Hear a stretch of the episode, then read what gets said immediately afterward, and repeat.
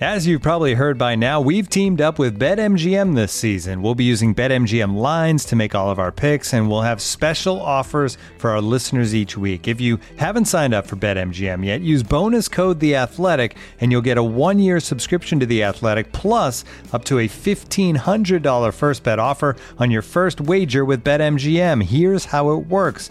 Download the BetMGM app and sign up using bonus code The Athletic.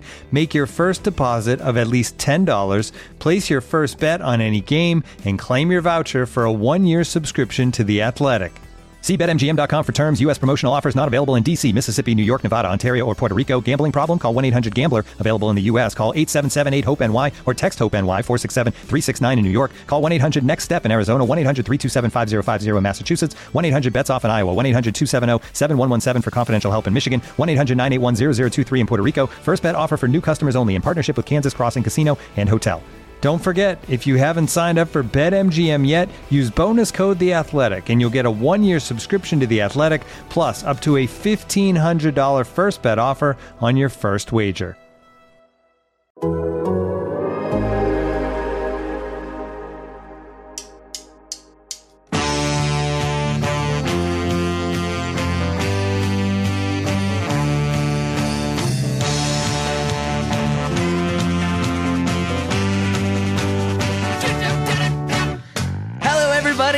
Welcome to the Total Soccer Show. My name is Taylor Rockwell with Hands in the Air. Uh, joining me for a final episode of 2020, a New Year's Eve edition of the Total Soccer Show. It's Ryan Bailey, who did have a hand in the air but no longer does. I only had one hand in the air because I had a diet beverage in my other hand, but I was there with you in terms of enthusiasm because, my gosh, where did 2020 go? Please don't leave us, 2020. You've been so wonderful. Uh, man, like. I I keep. th- There have been two big moments that did make 2020 a little bit better. Uh, one was the election. One was uh, having a child. But those things aside, it's been a rough one. And reading a lot of like season or year review pieces, it has been a reminder of like, oh right, that happened this year too. It, it's been a rough one, Ryan Bailey. And yet, with all that said, I don't think I would be ending it drinking a diet beverage. Are you drinking a diet caffeine-free beverage at that? Correct, it is in a golden can with some red lettering on it. Or they're not a sponsor, so I'll say no more. All right, so I have a question about this though, about the ahead. unnamed cola sponsor. Wait, I guess they're not a sponsor. The unnamed cola beverage that we're not going to name. Uh, I've never understood the purpose of caffeine free. Is it just that you like the taste, but you don't want like to the uh, the up? Like, w- what is it exactly? So here's the thing: I I drink a lot of tea during the Mm-hmm. day, maybe like seven or eight cups, and I've started to after a certain time of day, I'll switch to decaf bags. I don't know why, because I don't think the caffeine affects me that much. And I also, when I when I do drink a diet beverage, I try to buy the caffeine-free ones. Once again, I don't know why, because I don't think it hits me that much. But I will say, when we recorded our show yesterday, I was drinking a giant coffee, and I felt pretty buzzed during the show. And maybe I was speaking at double speed. I have to listen back. Well, that's what's going on over here. uh, yes, this is my, I think, third coffee of the day. Turns out those stories about not sleeping a lot with a newborn. Accurate. Uh, but I am taking a break from that to do some uh, New Year's Eve resolving, providing some resolutions is what we're going to do. Ryan and I each have 10 or so resolutions, some for ourselves, some that we would, I guess, suggest for other people or clubs, whatever it might be. Maybe suggestions, maybe recommendations for uh, resolutions that we're going to be going through on today's episode. Uh, Ryan, why don't you start us off if you would? I will kick it off, Taylor, with a problem that I've developed over the past few years, which I will try and rectify. It is to watch more games undistracted. That means Right. watching just the screen and nothing but the screen. That is, no Twitter follow alongs, no 2nd mm-hmm. screen with my phone in my hand, no checking on Reddit, no looking at a live blog at the same time. Watch the game undistracted. When I first obviously started watching soccer, when most of us did, you didn't have all these second screen and other distractions to sort of take you out of the moment and to inject other opinions on what's happening into your own thoughts. And I think there is a purity to, you know, I used to go to a lot of live games. We all did. and we don't do that anymore. But uh, when you're when you're there and in person, you you kind of absorb a lot more. Obviously, you can see a lot more than you do on TV. But I want to I want to. tr- I I value second screen experiences very much, but I feel like sometimes I'm a bit disengaged from what's happening for the full 90 minutes, and I think that's probably a uh, a problem of our times and a problem of you know Twitter and all that, Mm-hmm. all, all that nonsense that we love. Um, am, am I am I being a bit grumpy old man No. with this one? No, I think that's a great uh, resolution because it's something I try to do a lot and then generally fail to do. Uh, because I will have that moment like 10 minutes in where it's like, wait, I have no idea really what's happening. I'm looking at my phone, looking at my computer. I'm sort of paying attention. Like, I saw Jonny Evans do something. I don't really know what happened there.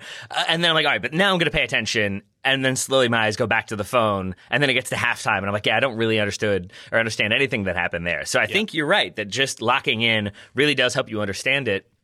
And I would say that's a thing that we do for like the match reviews, those detailed ones.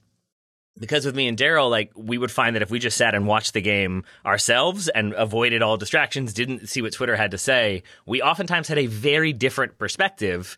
And when Daryl would watch it in a vacuum and I would check Twitter first, I tended to be a little bit more negative than he was. I think because I would see some of the opinions out there. We would have, an, uh, a common one was we would think Michael Bradley had a really good game. Then Twitter would be like, he had the worst game ever.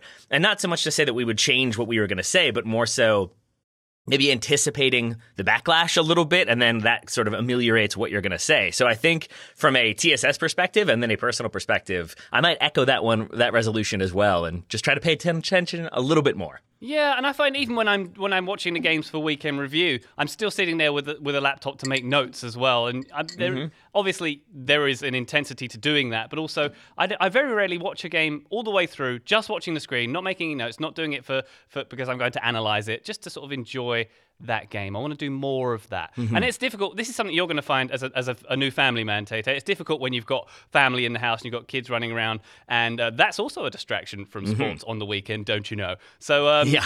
I, I, like I find myself think like I'll, I'll watch a game and uh, it'll be on the screen and oh I just missed a goal because uh, my kid was doing X Y and Z. I'll go on Reddit and watch the replay now, and then I get stuck in the comments there, and it's, it just keeps going on. And It's on. hard. Yeah, I think I, I so I like that one. I think I, I will maybe steal it, but I will leave it to you in terms of the uh, the listing we've got. I will spin off of that one to say that I think like I want to watch. I've said in the past like I want to watch Europa League and things like that. But what I'm thinking about this time because I didn't really follow through on that resolution, I would like to aim to accomplish some of these. Um, I think when I watch a game, it tends to be like, what is what are we going to talk about on weekend review, or like this player is the best player in the world. He's playing against the best defense. Like let's go watch and see what happens. And I think I sometimes don't then pay attention to the other stories.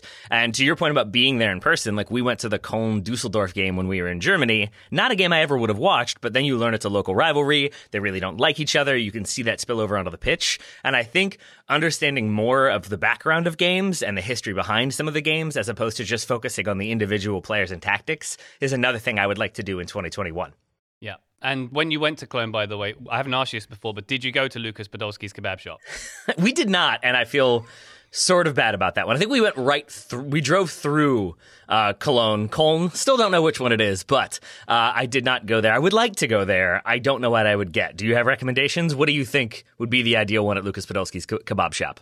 I don't know enough about kebabs. A shish kebab? I don't know. Um, but I, I recommend it. I've had kebabs in Germany before, and Yep. they are very, very, very good at them indeed. Uh, that's another resolution for you then. Get back to Cologne. Yeah, should be easy. No, no travel limitations at all.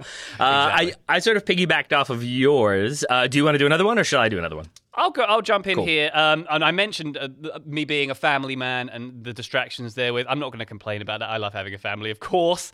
And my next resolution is to get my two girls, my two girls who are five and seven years old, into soccer more. That's what I want to work on in 2021 because they play at school and we we have a kick around like in our house or out in our in our yard uh, reasonably often, but watching the game for them is something that frustrates them because it's when daddy has the TV on all the time watching the soccer when they want the cartoons to be on the TV. Uh-huh.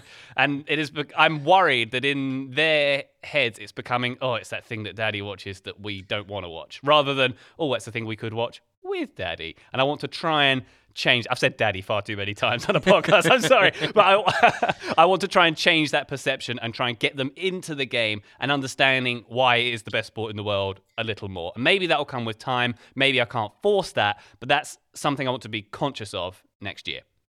Well, you consciously call me Tay Tay, so maybe maybe you're what you're actually asking for is for everyone just to call you Ryan Daddy. Is that what you want?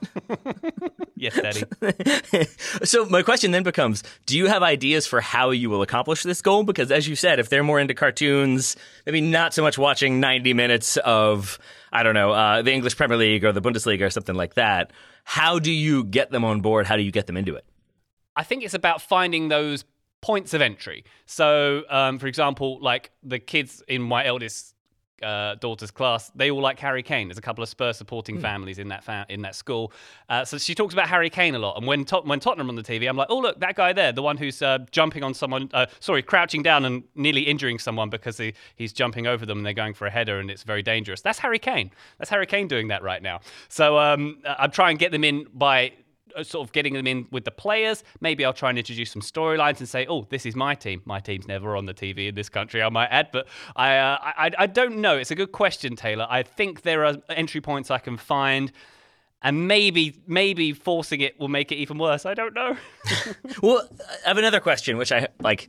I hope isn't uh, like offensive or intrusive. I don't know if people will take it as offensive, but like, would do you think they would be more into it? You have two daughters, as you said. Would they be more into it if they were watching women's soccer? Do you think to be able to see like, oh, I I could grow up to be that versus I'm not going to grow up to play in the Premier League or mm. the men's Premier League side? Like, do you think there's that draw, or is that like gendering it a bit too much? That's that's possible. That's that's a possible another entry point. That's something I can experiment with. We they have been they have had NWSL on, on the TV here when, when they've been around. Uh, Women's mm. World Cup they they had was on an awful lot when that was on. So they are aware of its very much aware of its existence. Uh, obviously, um, my, uh, I do watch a little more men's soccer. In all honesty, mm-hmm. so oh yeah, of course, that's on more often. Mm-hmm. But um, yeah, that's you you might be onto something there. Well, I I should clarify that I'm I'm literally asking because my wife and I were having this conversation yesterday about how I was like, I'm not going to try to get her into soccer, but hope that it becomes the thing that I'm doing that she wants to do. Right. But I have already started to think about that. And yeah, like, I don't want it to be the thing that like dad's watching and it's boring. I would like her to enjoy it. So I'm, I'm sort of asking out of a, out of a sense of I want to know as well. So I'm just going to see what you do and try to learn from what works or what doesn't work. Uh, that's Whatever my plan. So thanks for being me, the guinea pig. Yeah, just do the opposite of whatever my experience is, and then you'll be absolutely fine. But I think the last thing you want to be, and this we're turning into a parenting podcast now, eh. but you don't want to be the pushy parent. I, I used to yeah. swim a lot when I was younger. I swam seven times a week, and I was really, really into training. And there were some parents there who you could tell the kids didn't want to be there, and their parents were really pushing them to do it. So that's my parents were never like that, and I don't want to be that kind of parent. I don't want to force them to do anything they don't want to do, but also guide them towards the light. Uh, my dad's pregame pep talk before every single game, which I think he meant good naturedly, was to put a hand on my shoulder and say that the fate of the family rested on my performance today. so yeah, yeah, maybe a little less pressure. You never know what'll happen there. Did it? Did it? I mean, I mean, it worked for a while, and yeah, I mean, the family stayed intact until I stopped playing soccer. So maybe that's the problem. Oh, gosh, I never thought about it. I'm oh the problem. Gosh. Thanks, Ryan. All right, all right. Well, Let's well, move on. We're getting dark. yeah, it's become a parenting therapy podcast. Thanks for that. Uh, I will move instead to talk about uh, U.S. soccer for a moment. I'm going to have sort of a, a linked series of resolutions. I'm going to say for Vlatko Andonovski and the U.S. women's national team, their resolution is to win the Olympics. And for Jason Kreis and the U.S. U23 uh, men's Olympic team, it's to qualify for the Olympics. The women have certainly already done that uh, in dramatic fashion. I think they played five, won five, scored 25, conceded zero. That's a good way to qualify. Uh, the men have not yet had their qualification campaign. They're in a group with Mexico, Costa Rica, Dominican Republic.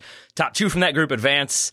The two finalists end up qualifying. So the U.S. is still eligible, but it's a it's a road to go. So I want the U.S. men's team to qualify, which would be the first in a while, and the women's team to win it, which would also be the first in a while. So let's make both of those happen.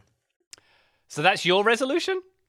That's my resolution for them. I'm, I'm assigning okay. some resolutions as well. So I'm going to say that should be their resolution. I'm hoping it will be. I'm taking the uh, approach of I can assign these resolutions for them and then they will occur. Then they will become manifest. So that's what I'm doing here. Manifest w- destiny. Witchcraft like and wizardry. There you yeah. go. And uh, and how do you think that will pan out if you look at it? Uh, I think. I mean, the I think the U.S. women's team always have a very good chance. It, it's a matter of everybody staying healthy, who ends up making the squad because you've got the limited roster there. and if everybody buys in, but based on qualification, it seems like people are buying in. Uh, then I guess it, then it comes down to the you know congested fixtures. You've got players playing all over the place who can stay fit, who can make it in time. But I, I would be confident for the women to at least make the final or go pretty far in that tournament.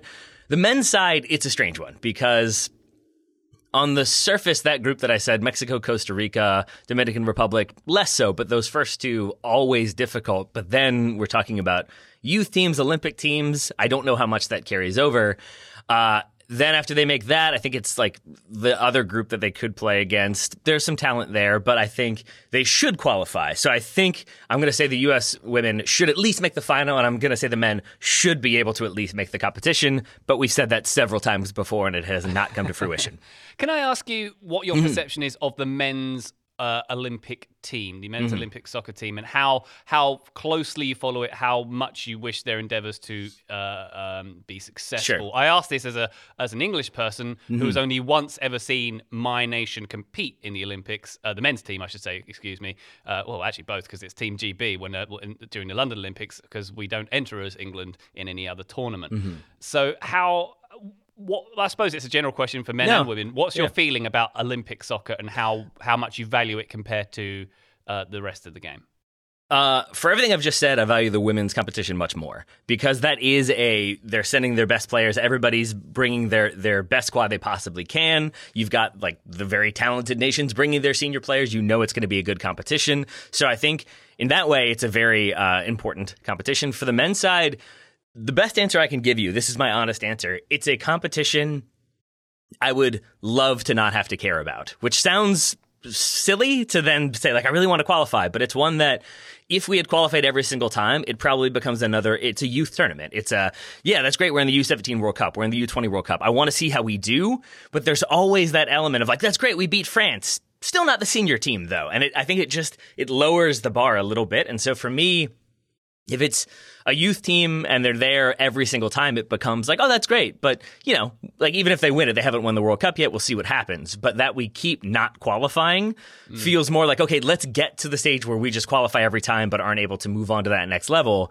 And then we can worry about that. But like until we can get there, it becomes a thing that I would like to see happen, probably more so than a lot of other footballing countries would uh, feel that same drive. Yeah, that's fair enough. And yeah, it's interesting the perspective there because I, as I mentioned on yesterday's show, I love me some Olympics, but I've never really viewed soccer as being a large part of it. I think yeah. that's due to the country where I am from, not having entered a team typically. But I will say that um, at the 2014 Olympics, I think I mentioned this yesterday, I went to the gold medal game, Brazil yeah. against Germany at the Maracanã, and it was one of the most incredible atmospheres I've ever seen. It was, uh, a, a, a, sorry, 2016, not 2014. 2014 was a very different event in Brazil, uh, and the Brazilian and, a very, very and a very different result between Brazil and Germany, I think. Correct, and they were vindicated, of course, and so there was a very much a feeling of sort of recovery in that stadium that day, and it was a, I, it was a stunning atmosphere. As I say, the Brazilians did a really good job that day of uh, of willing their team to glory. So I do value it, but uh, I've I, I, maybe that's a resolution for me as well in Tokyo to pay more attention to uh,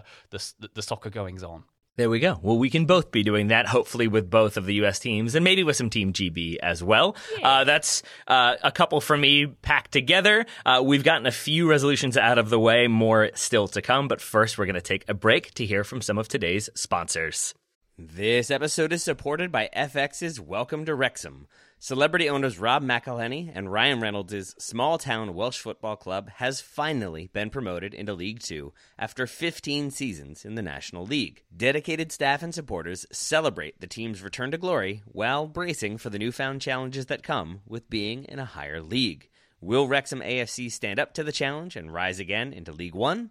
FX is Welcome to Wrexham, all new Thursdays on FX, stream on Hulu. Looking for an assist with your credit card, but can't get a hold of anyone? Luckily, with 24 7 US based live customer service from Discover, everyone has the option to talk to a real person anytime, day or night. Yep, you heard that right. You can talk to a real human in customer service at any time. Sounds like a real game changer if you ask us.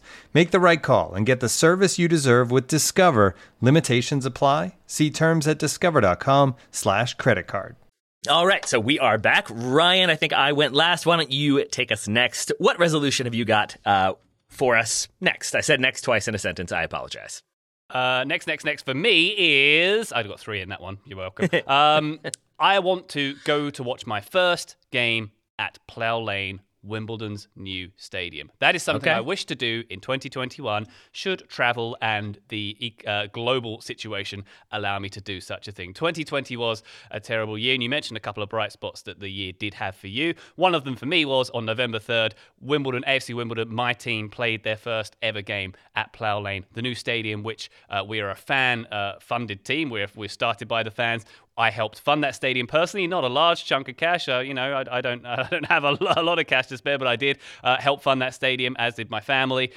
Uh, it's, it's very important. It's built uh, uh, where the old dog track was on Plough Lane in Wimbledon, about 200 yards from the old stadium. So it's still the same street, Plough Lane, and it's it's. It was a big shame that Wimbledon fans couldn't be there. No fans could be there for the opening game there, and they haven't been there since. There's been no fans uh, in, uh, at the stadium, which is heart, heartbreaking for my brother, who lives very near there, who is a Wimbledon fan, who has had to sit on his couch and watch the games uh, while the stadium remains empty. So it's a bit of a underwhelming opening for the stadium. But when fans are allowed back, and I hope they're allowed back in some kind of uh, meaningful capacity uh, as 2021 goes on, that's all I want to do. Fly home, see the stadium I helped fund, have that cathartic, emotional moment uh, back in Wimbledon um, because my my my Wimbledon story uh, to to give a bit more context. Wimbledon played at Plough Lane since like the turn of the 19th century and then moved to Selhurst Park, Crystal Palace's ground uh, at the beginning of the 90s and played there for a decade. That was where I watched most of my Premier League action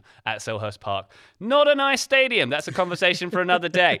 Um, Which so- is which is really not fair because if they're going to be called Crystal Palace, they can't have a bad stadium. It it needs to be this like beautiful uh, structure, and it it can't be ugly. But I'm glad. I'm hoping Plough Lane is a little bit better. There is no crystal. Well, there's the nightclub Crystals in the uh, in the stadium, which uh, you you may have heard talked about on a different podcast. But um, it, it's not Croydon in South London, where Crystal Palace's stadium in is is um a hole. I will say it's it's not, it's not great. So It's a, um, it's Cro- Croydon doesn't sound like a resort town. I'll put it that way. uh, its its most famous export is Kate Moss. Uh, I believe she was from Croydon, uh, but Okay. otherwise it's a hole. Um, so, so that was so to have grown up watching my team at another team stadium to finally have my team go home. It's going to be a very. I can just feel the emotion building me al- already from that experience, which is hopefully to come in 21 if they allow me to get on an airplane and allow me to get back into the United States afterwards, which is currently not the case.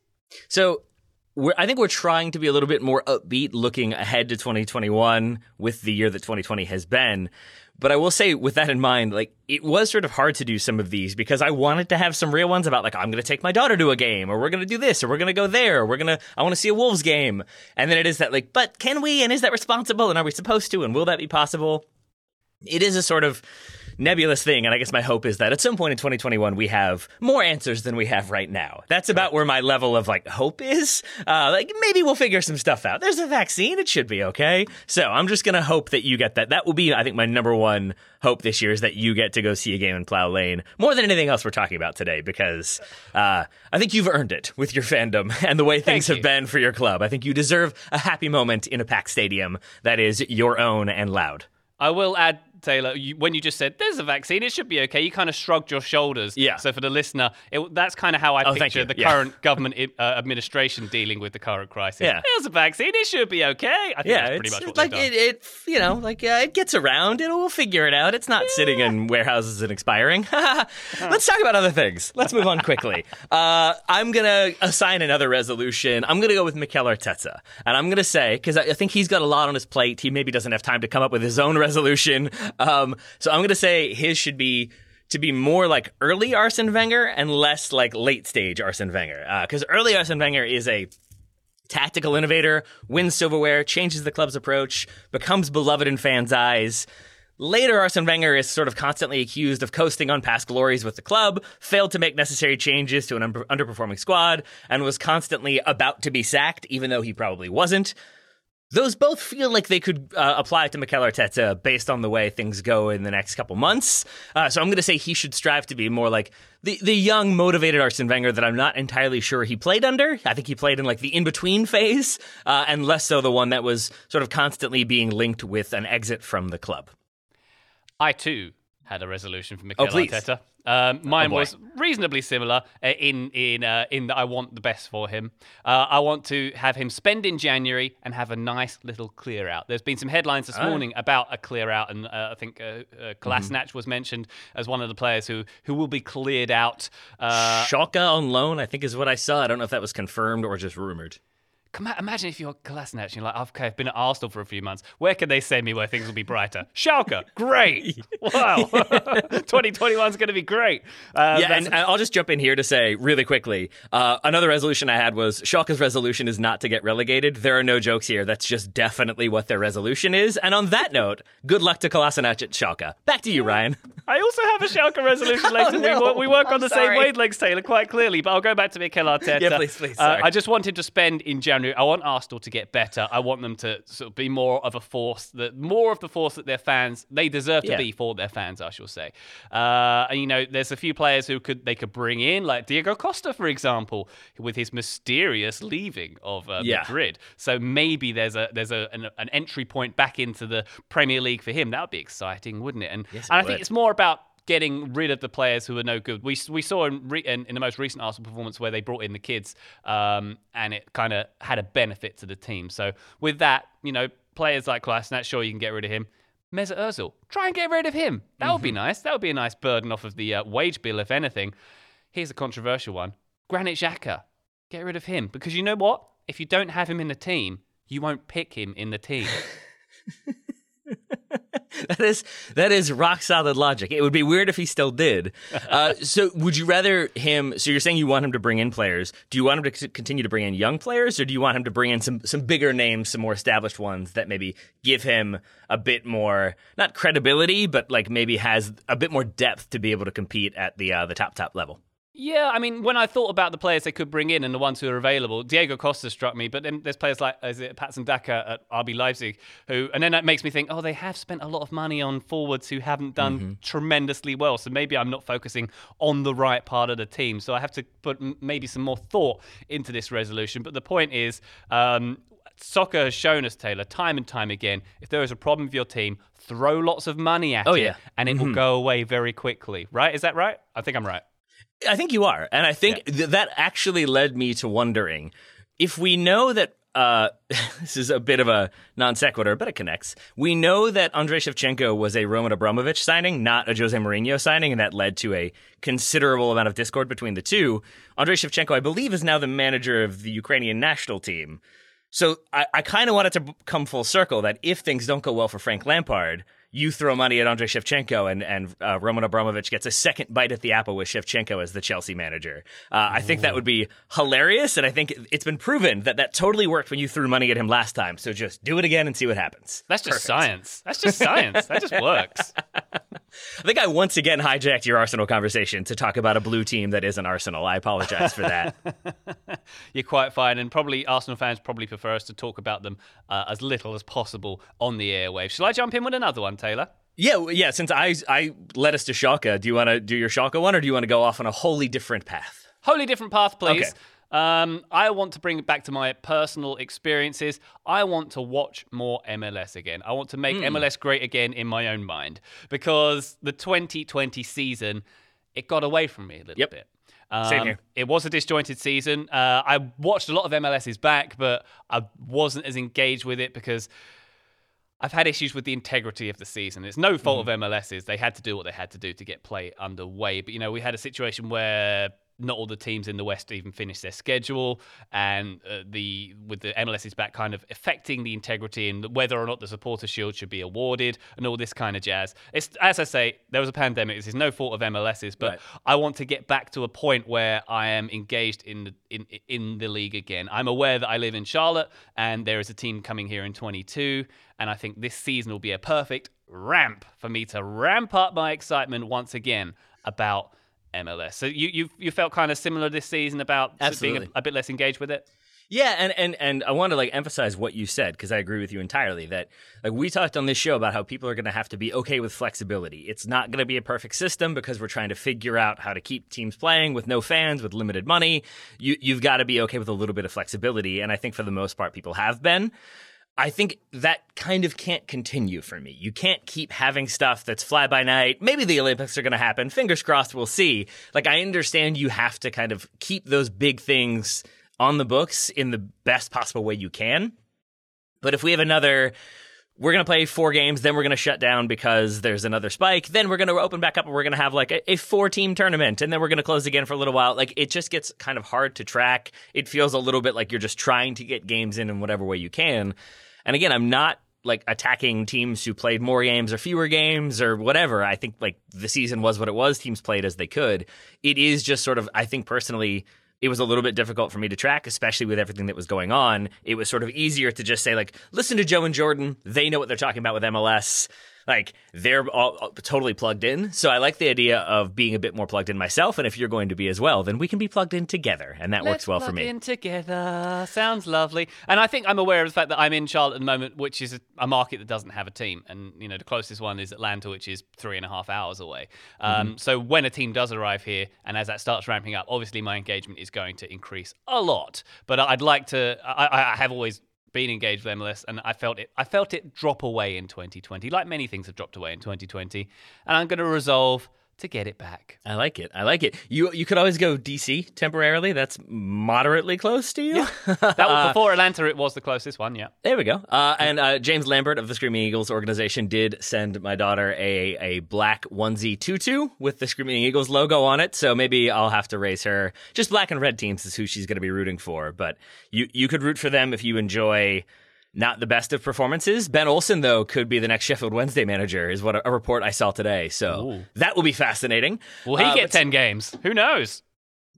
Who knows? And this is me pausing for a moment to indicate that, yeah, it doesn't seem like a great situation for him to be walking into. But I was also laughing at your uh, Ryan is going to watch more MLS and get back into it because I had a New Year's resolution for Ryan Bailey, which is that he's going to become a huge fan of the Gold Cup. I'm going to find a way. I will find a way to get you into the Gold Cup. I don't know if it will be through like a future Charlotte player, if it will be just random side stories that pull you into the weirdness of the tournament, if it will be individual American players that I think I can get you on board for some way, Ryan. I'm going to get you into the Gold Cup. You'll see. So let me lay my cards on the table here. Yeah. I don't hate the Gold Cup. Oh, I know. As. I've mentioned, it is regularly held in Charlotte, and I've seen Mm-hmm. uh, you know Mexico always play a game here. I've seen Trinidad and Tobago and Martinique more times than I care to uh, remember uh, in in this fair city. And you get you know you get these double header games. and It's a lot of fun. It's a good evening that you have out here. It's just. I don't know. I, it, it doesn't give me Mm-hmm. the fizz. That tournament doesn't give me the fizz, Taylor. That's what I, that's how I describe it. It doesn't that's fair. excite me because I don't really see that it's a huge prize and a huge deal. I sound like I'm poo pooing it when I said I wouldn't, but uh, this is what you're trying to resolve No, I me not to do. Well, how much? How much of that do you think is you being an England fan, being raised in England, like watching the Euros? Like, I it it certainly does not have the prestige of the European Championship, and I think to Copa America as well. So, like, are those two tournaments always going to be a little bit more like first and foremost in your mind? Which I think is totally fair. I'm just I'm I'm wondering if it is just that British versus American perspective. Yes, they will, and I think that's a bias I have to work on. So. Let me ask. Let me tell you. Uh, put this to you. Sell it to me. Sell it to me right now. Yeah, so I think I think that is probably where your perspective is is fair. That like the the knock on the Gold Cup by me and many other organizations and people has been like a tournament is played and then it's the United States playing Mexico in the final. And that is probably how it should go and will continue to go. If it doesn't, that in and of itself is a talking point.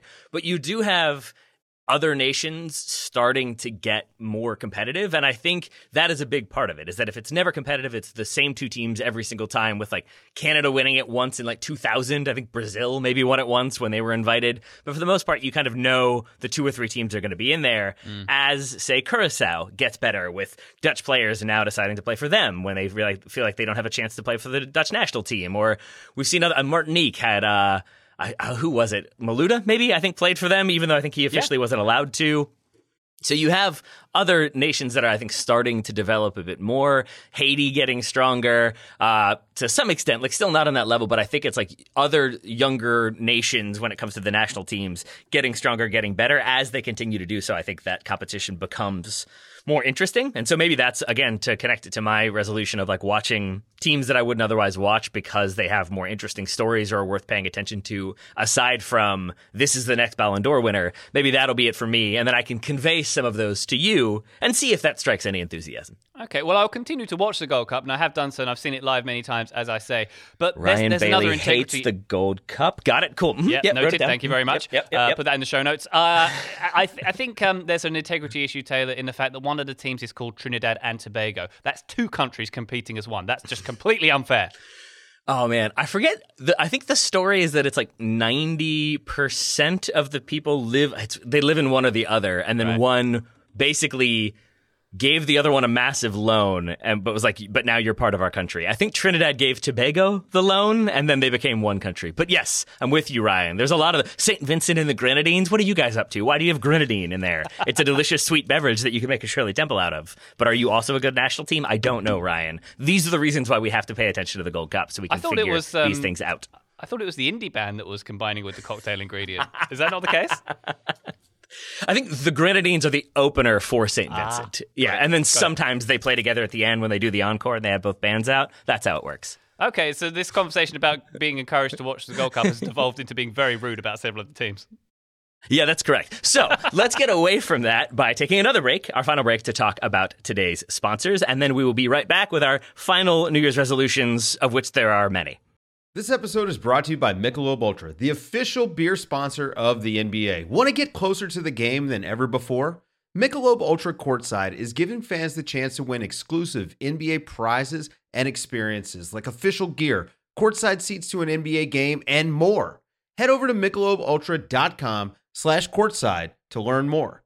This episode is brought to you by Michelob Ultra, the official beer sponsor of the NBA. Want to get closer to the game than ever before? Michelob Ultra Courtside is giving fans the chance to win exclusive NBA prizes and experiences like official gear, courtside seats to an NBA game, and more. Head over to michelobultra.com slash courtside to learn more. And we are back. We never left, but you did, and now you're back. Hopefully, the crying baby in the background is not audible. Uh, I'm trying to think if I can. don't be rude about me. I'm, I'm here to talk. Thank you. I was trying to find a way to transition into anybody I wanted to make fun of by referring to them as a crying baby. I can't really. So instead, I'm just going to say that for Josh Sargent, I'm going to give him a New Year's resolution. Uh, I think obviously he's seen what happened with Weston McKennie, uh, which is basically you leave a struggling Bundesliga team, you play for an Italian giant. So I think Josh Sargent's resolution is to be signed by Napoli, and I'm just going to go ahead and confirm that that's both his resolution and also going to happen. Let's just make it so. Great. I mean, right. that's that's one where, yeah, uh, it's, it's. I suppose you'd have to talk to his agent a little bit. How are we going to will this one into existence? Now, I'm just, I'm just going to pick my only one I've ever willed into existence in my mind is I watched a promo video before the World Cup for the Dutch team, I think it was, for Ajax. Ajax is like kit release. And I was like, this Daley Blind, or uh, Daley Blind fellow, I like him. I wanted to play for Manchester United. And then he did Ryan Bailey. So maybe this will be that. But this is also my way of just saying, talking about Werder Bremen and their struggles with Manuel Vates on uh, uh, yesterday's show. Was it yesterday's show or the day before? Day before. day before. Thank you. Time is lost on meaning. It's a flat circle. Was interesting because it did feel similar. That there is that argument of like, is Josh Sargent like now developing the way he should be because he's playing regular minutes in the Bundesliga, or has he sort of reached it and does he need a different system where he gets more opportunities and more sort of scoring chances?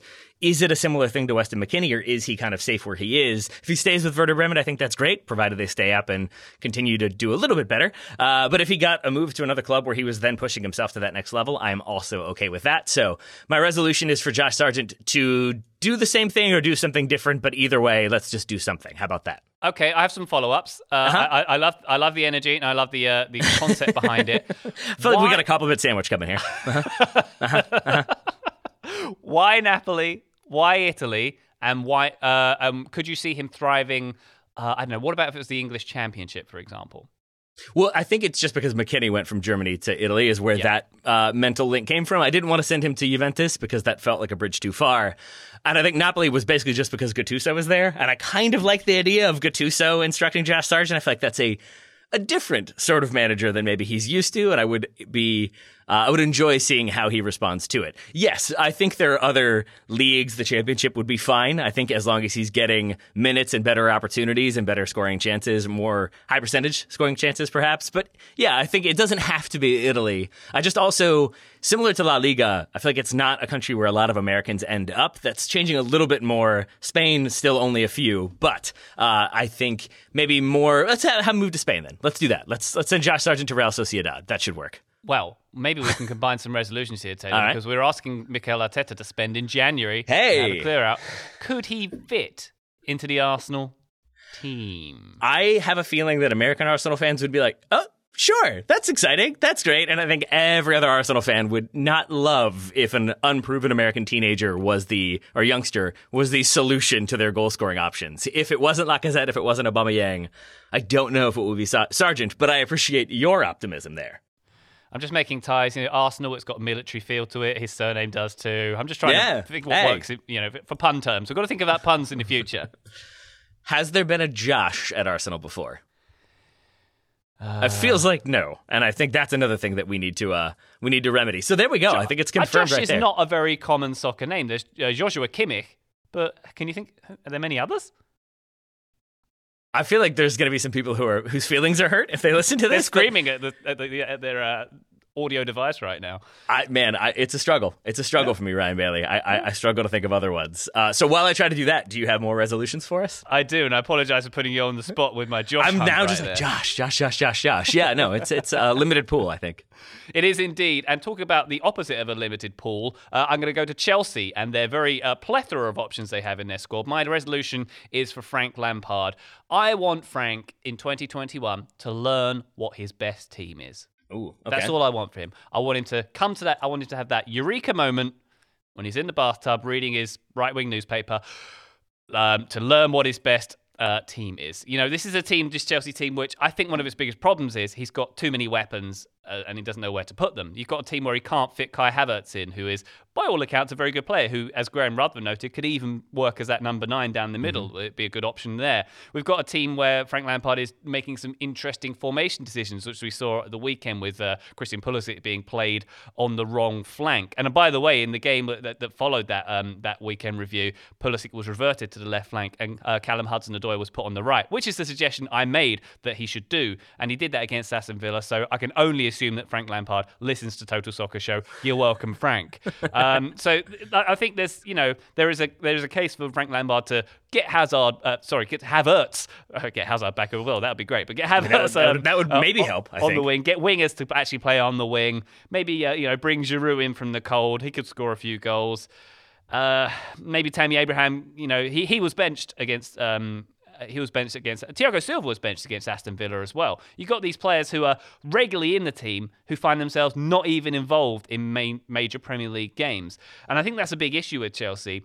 No one, well, for the most part, players don't stay in the team long enough to get a run going, to get some form going, because they're switched out so often, particularly in that midfield and that final third. So I want Frank to learn what his best team is and stick with those players. Do you know who would who would have figured it out by now and probably will in the future? Andrei Shevchenko. See, see, there we go. Uh, yeah, no, I think that's probably a good resolution for Frank Lampard to have. It is a tricky one uh, because he has between 20 and 600 different attacking options he could choose from and different variations that he's got to try to figure out. It's also hard because you can't just put a combination together, then put a different combination together, and then combine those two. Like it has, you've got to give them consistency. I think I've heard that argument before about uh, uh, uh, Torres when he was at Chelsea that he never got like the four or five games in a row you need to build that chemistry and consistency. And Chelsea, if you have all the options they do, and if he still doesn't know it, it gets that much harder. So I think it's a good one. I'm just glad it's his resolution and not mine.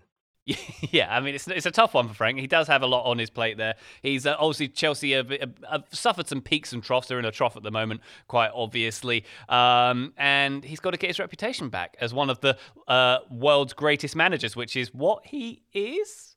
Is that right? is that what the script says? Not sure. Yeah, yeah, sure. Why not? Um, any other Chelsea thoughts, Ryan? Uh, that concludes my Chelsea thoughts. Good luck to you, Chelsea, being the team that's uh, based two miles from the team that I like the most. Way great. um, I have one that I, I really don't mean to be like a reverse jinx or anything like that, though I have a feeling my Liverpool supporting friends will think that it is. Uh, but I'm going to choose to exist right now in a reality in which by May, everybody has the vaccine, it's been distributed, everything's great, we can have fans uh, in the stands. And this is sort of. Uh, coming from the perspective of it seems like it's Liverpool's title to lose, and they do seem like they're maybe capable of doing that if they want to. Um, but I'm going to say I, I, would like Liverpool's resolution to be to win the title again so that their fans can actually celebrate in public. Because it does feel sort of unfair that they waited so long and yet those celebrations had to be restrained. So if Liverpool are going to win a title again, not saying they will, but if they do, I feel like that's a way I can sort of mentally justify it as a Manchester United fan and be as okay with it as I can be. So that would be my my resolution for them is to resolve to win the title again so their fans can openly celebrate. That is a very strong move for a Manchester United fan to make. I will add to uh, to hope that Liverpool resolve to win the league, and I will add. Sure that, hope they um, do, Ryan. I sure hope they do. If it's for the sake of their fans and being able to celebrate in public, mm-hmm. I will cast your mind back to when they did win the league and the TV images we saw of the streets surrounding Anfield, where many thousands of people were gathered together when they definitely should have been. So they have had that a little bit, but I get what you're saying. I get what but the ones who didn't go out there were the ones who like stuck by the rules and were like, I know I want to do that. I want to be one of those people, but I'm going to be responsible. I'm going to stay back. But that person, I guess, deserves to celebrate maybe as much as a Liverpool fan does deserve to celebrate. Yeah. If you're going to say nice things about Chelsea as a London club, I guess I have to say something nice about my rival as well. That's fair enough. But I think for Liverpool to execute that, they're going to have to stop having one-one draws with teams who are trying to battle relegation, which seems to be their uh, their their mo at the moment. It's a strange season, man. And like we knew it was going to be strange, but just like I saw Manchester United in second yesterday and even having paid attention to the way things have been to their to their form to the table, it was still like no, that can't be right. like that's that's hilarious. Who put that there? Uh, it, it's a strange world we live in right now. So, uh, I I'm excited for the second half of the season or the second few months of the season, I guess. It's not quite the half yet. But uh, if it is Liverpool winning, then I hope they can at least have celebrations this time around. I think that, that that is a positive, though, Taylor. Of all the mess we've had in 2020, we do have the fact that the title race in the biggest league in the mm-hmm. world, we'll call it that, um, is wide open at this point. Um, you know, any of what four maybe five teams could have a shot at it at the moment. Yep. And the conversation changes every single week. There was a moment where it was Tottenham who were definitely going to win it a couple of weeks back. Now mm-hmm. we've got Manchester United entering the fray, which seemed hilariously unlikely like a month ago.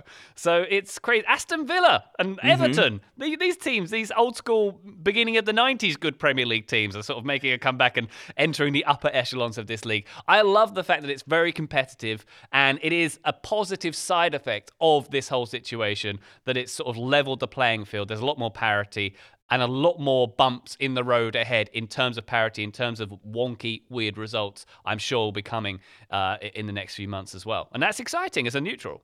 It, it, it is. It's also I feel like true parity in the sense that when you like look at American leagues, as we've constantly seen, you don't have the Supporter Shield winner necessarily winning MLS Cup. You don't always have the best team in the NFL in the regular season winning the Super Bowl, and and parity does sort of do that. You can be really good one one season, really bad the next, and that does feel like a good representation of the Premier League right now. I like that it almost feels like we're spinning a wheel and it's like which team that weren't very good last month are going to be the team that are going to win the title this month. Which team, the next wheel is which team that we're going to win the Premier League this month are no longer going to win it. There's another one for like which manager was safe but now isn't and you can sort of spin it every now and then it's like, "Oh, it's Frank Lampard this month. He's the one who's not safe anymore." Last month it was Mikel Arteta. We'll see who it is in uh, February.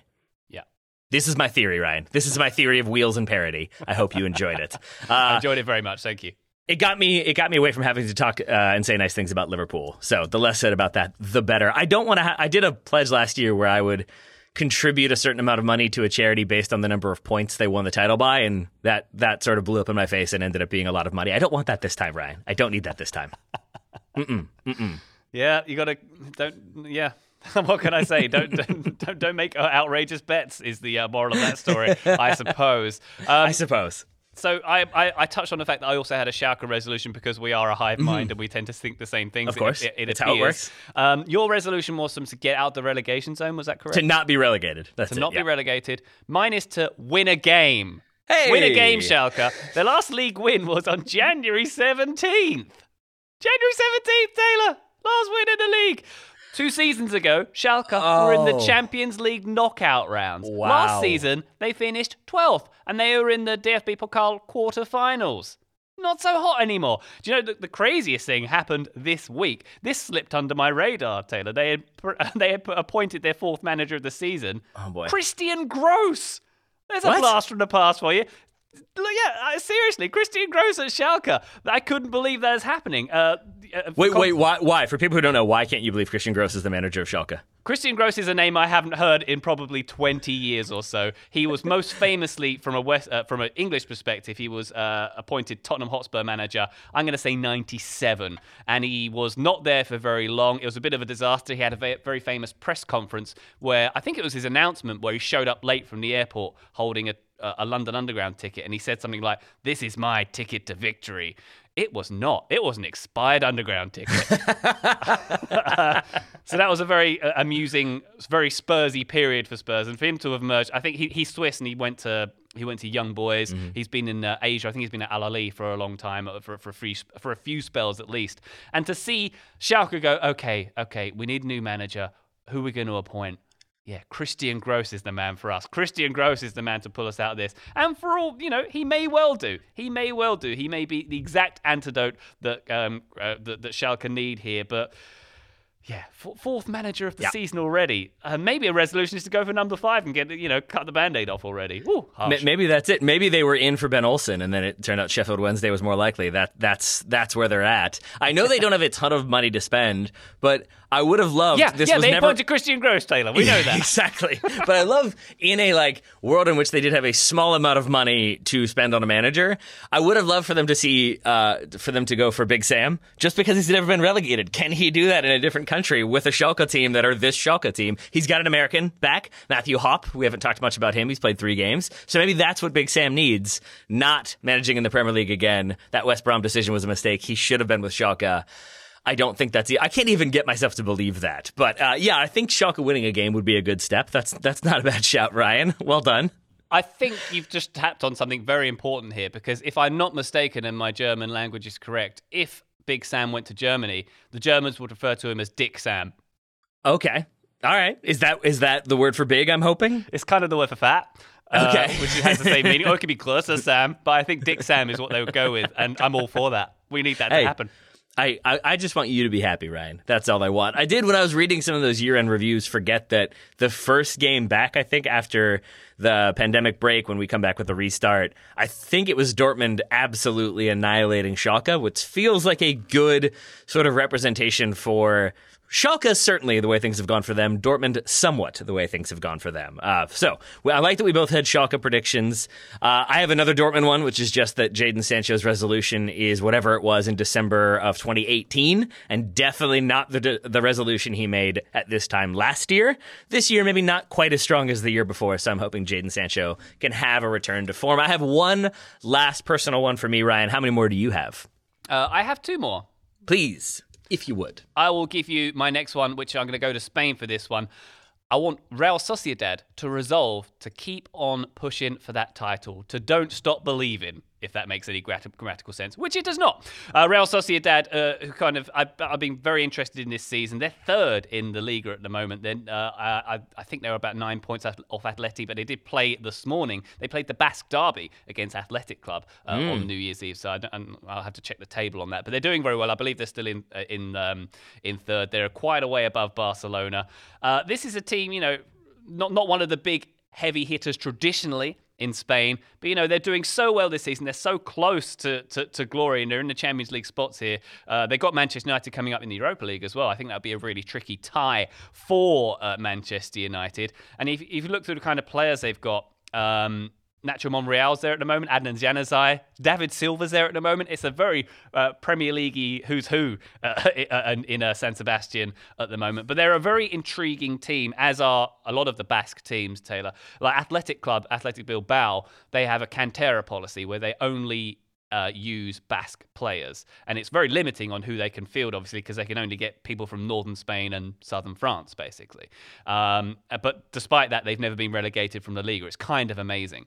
Um, and It's also why their players always cost like four times what you'd expect because they have no reason to sell them because they have very little options when it comes to replacing them easily. So yeah, uh, that's always an interesting one as well. It's like, oh, you're going for a Basque player? Enjoy paying twice what you thought you were going to have to pay. Basque tax, exactly. But they do tend to replace those players, and they do do very well. They have a Yeah. faith in youth. Uh, Real, Sociedad, so Real Sociedad no longer have a Cantera policy, but they do very heavily rely on their youth team. Uh, 16 of their current squad are academy products. Uh, their um, top scorer at the moment is Mikel Oy- Oyarzabal. I'm sorry, I butcher, I butcher his surname every time I try it, but he's, um, you know, he was a youth product. Um, uh, he's the best youth product arguably, and uh, what most people believe, since Antoine Griezmann. Heard of him? He was a, Hmm. Uh, a Real Sociedad youth product uh, back, back in the days well. He joined them at 14 years old.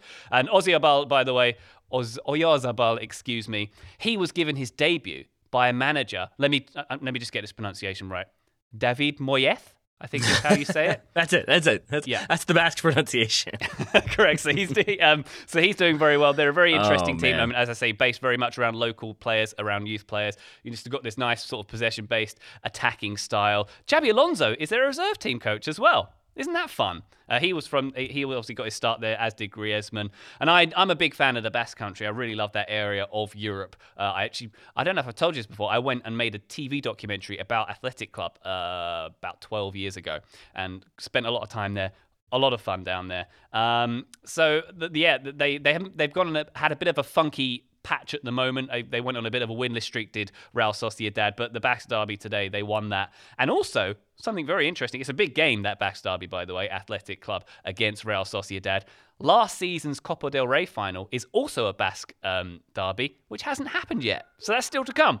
Fun. Okay. All right. That's fun. I'm not going to lie. I heard everything you said. I'm still just thinking about Xabi Alonso being a manager. I love that man so much. When we were unsure what if we are having a boy or a girl, my wife was like sort of on board for Chavi as Ah. a name for Xabi, I should say. Uh, but neither one of us is Basque, so that felt a little bit odd for us to be like XABI.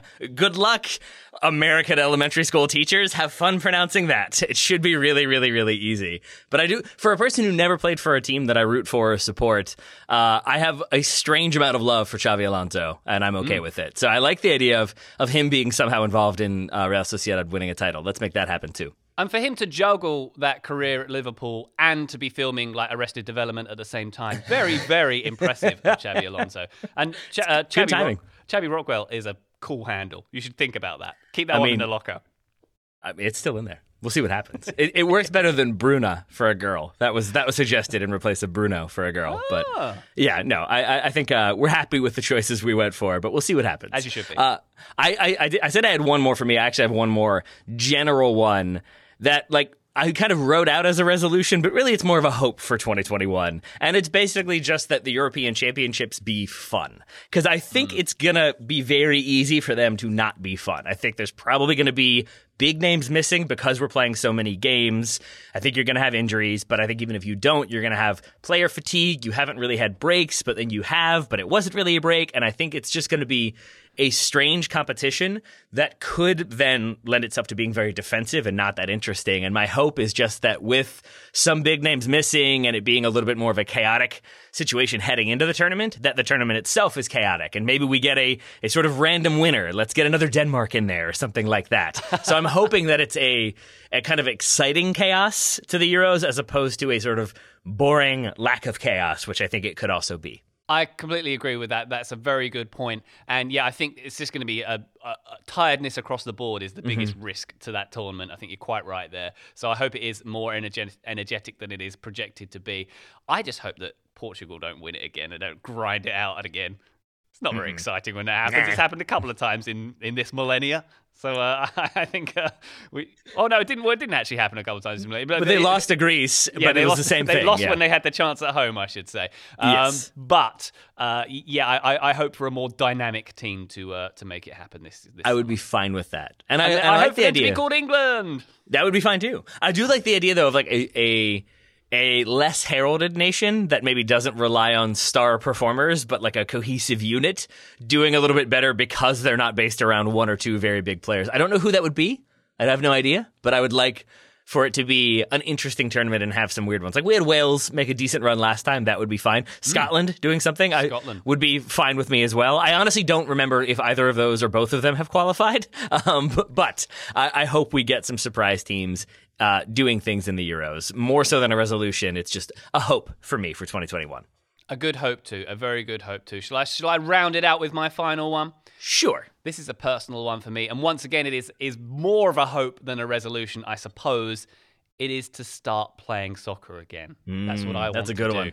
I Yep. miss it so much, Tay Tay. It's been, I think February was, or, yeah, February was the last time I basically kicked a ball. Yep. Um, and I'm not even convinced I know how to do it still. I wasn't that great at it before, and now I, uh, my powers will have certainly diminished. But um, I really miss sort of playing every week, playing in rec league, and amazingly enough, rec leagues have actually controversially started up back around here. That's not. Mm-hmm. I'm. I'm. That's, I'm not down with that. So I, when when it becomes safe to do so, and I hope it becomes safe to do so, I just want to resolve to get back out there and keep trying those 40 yard shots I always do. I will echo two, th- three things. First of all, you got to have a 40 yard shot every now and then. You got to keep on their toes, Ryan. So you keep doing that. Second, the league here in Richmond restarted like pretty early, like maybe August, maybe even earlier than that. They may have had summer league. Uh, and I wasn't sure about that. The team that I usually play for was starting back up. I messaged my cousin who's an ER doc in Seattle to say, this league is starting back up. It feels like a very bad idea, but like maybe you know some things I don't know. Like, do you think it's a, a, a really bad idea? And uh, his immediate response was, uh, short answer is yes, it's a bad idea. And the long answer is the same. So I, I am with you that it, it seems odd, but I would then like to uh, echo that I would like to try 40 yard shots again because it means we're playing. But I also have not kicked a ball since February or maybe March, but probably February. And uh, it's shown in my physique, not playing soccer three to four times a week. Yeah, it doesn't really help with the uh, the exercise and weight loss, but also, yeah, just running around. It's a nice thing to do. It builds community. It keeps you more connected, I think, to the game when you're watching and then playing, and then you go back and watch and see what somebody did. And I don't, not to say that like you're you're necessarily doing the same things that Jamie Vardy is, but I've talked before about how like I didn't really learn to watch soccer as a kid the way you're supposed to, and so as an adult watching and being like, oh, start that run here and make it run across, and that pulls that person, and you can sort of learn and then play a little bit to not be able to play it does maybe like take away some of the enjoyment of the game for me so i like that one as well i keep just stealing all of your personal ones but i'm okay with it Yeah, it's hive mind. It's fine. Um, what's your position, Taylor? Uh, yes, I guess. um, I I think my whole life I was either a central midfielder or right midfielder. Uh, for a while I was a right back, and now I've become a center forward somehow. I think it's maybe because I don't like running anymore. Uh, but yes, that's probably central midfielder is is like like uh, uh, defensive holding midfielder is what I played most of my life. Do you have a left foot? You've described uh, a player who doesn't necessarily. what do you mean, right back, right mid, and center mid? Uh, I have a okay. I have the the left foot that is good when I don't think about it. Like if I'm just sort of passing the ball with my left foot and not really putting thought into it, it will go where it needs to go. As soon as I'm like, oh, I'm attempting a cross with my left foot. Is this going to work? It goes straight out for a goal kick. But if I don't think about it and just whip it in, then my left foot is good. That's my answer. My but it is left foot- not. Yeah, my- sorry, I was going to say my left foot is just for standing on. But uh, th- th- those couple of times where I have scored with my left foot, it's so glorious. It's so It really is, right? it? Oh, Oh yeah. wonderful. And it's always fun to score with your left foot, like on a very nice goal, and then act like it wasn't. Just like, oh yeah, that's just what I do. When in secretly in my head, I'm like, I can't believe I just scored that left foot. I did it. yes. So, oh man, now I want to play again. Let's do that. Let's just kick a ball between Richmond and Charlotte. That seems possible. Yeah, I mean, it's a bit more than 40 yards, but we can do it. We could figure it out. We could figure it out. Um, I like that one. My last uh, little one, personal one before we go. Uh, I've talked about the scouting network previously. Uh, with the new year coming, that is a thing that I plan to get back up and running. It probably means that for folks who submitted scouting reports in, say, September or October, October being when it sort of fell off for reasons, uh, I, I think we'll maybe have to do some like combination catch ups on some of those reports. I, I don't think it makes sense to read scouting reports from October or November, so I apologize for that. But I think we'll try to make it up throughout the year to people who have been submitting them, for people who have been contributing reports, and we just haven't been able to get to them. But that is a thing that I plan to relaunch and have scouting reports at least once or twice a week, just so we can get caught up and keep that going. But it's also just a nice way to, again, feel plugged into what's happening around the world that isn't just the big names and the big teams and the big American names as well. So that's a resolution for me is to get that back up and running, but it's also sort of a promise. So that is my my final thing uh, to say before we move into 2021. Ryan, anything else for you? Not much else from me. I'm just looking through my list and thinking how many of these can I will into existence.